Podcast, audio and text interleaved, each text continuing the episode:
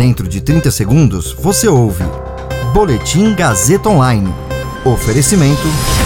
Se você tem muito o que dizer e quer escolher uma profissão para dar voz às suas ideias, a Faculdade Casper Libero é o seu lugar. Jornalismo, publicidade e propaganda, relações públicas, rádio, TV e internet. Todas as possibilidades abertas. Acesse casperlibero.edu.br e conheça as infinitas rotas que o mundo da comunicação oferece.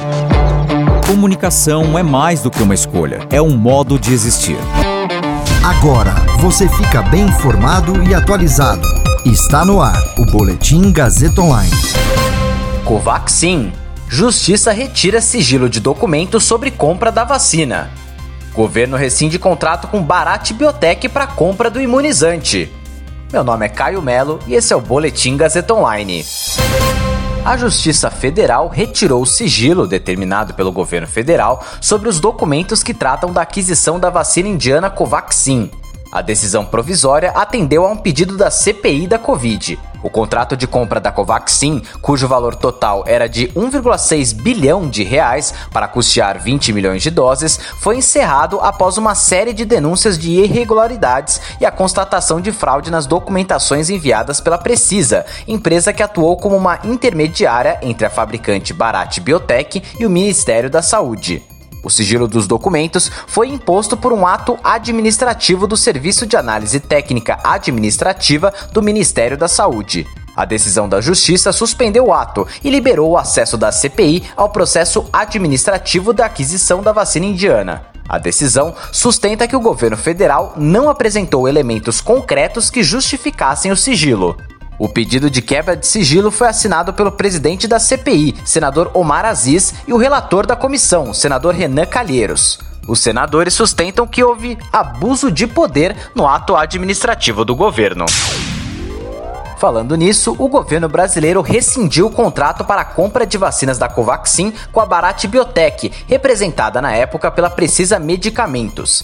A decisão é unilateral e foi tomada hoje. A informação foi divulgada pelo senador Randolph Rodrigues, que reconheceu o papel da comissão parlamentar de inquérito.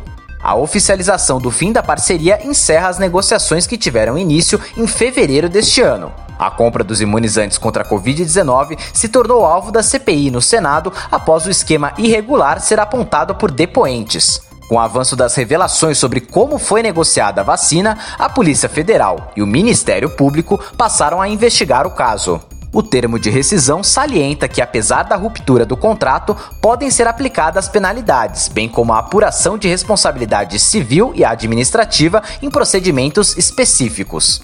O preço que o Brasil aceitou pagar pela vacina indiana Covaxin está acima do valor das demais contratadas pelo país. As vacinas da Janssen e parte das vacinas da Pfizer custaram 10 dólares a dose. Já a Coronavac, vendida pelo Instituto Butantan, custou menos de 6 dólares a dose. Até o fechamento deste boletim, não há respostas concretas sobre os motivos que levaram a gestão federal a optar pela vacina mais cara diante de outras opções mais baratas.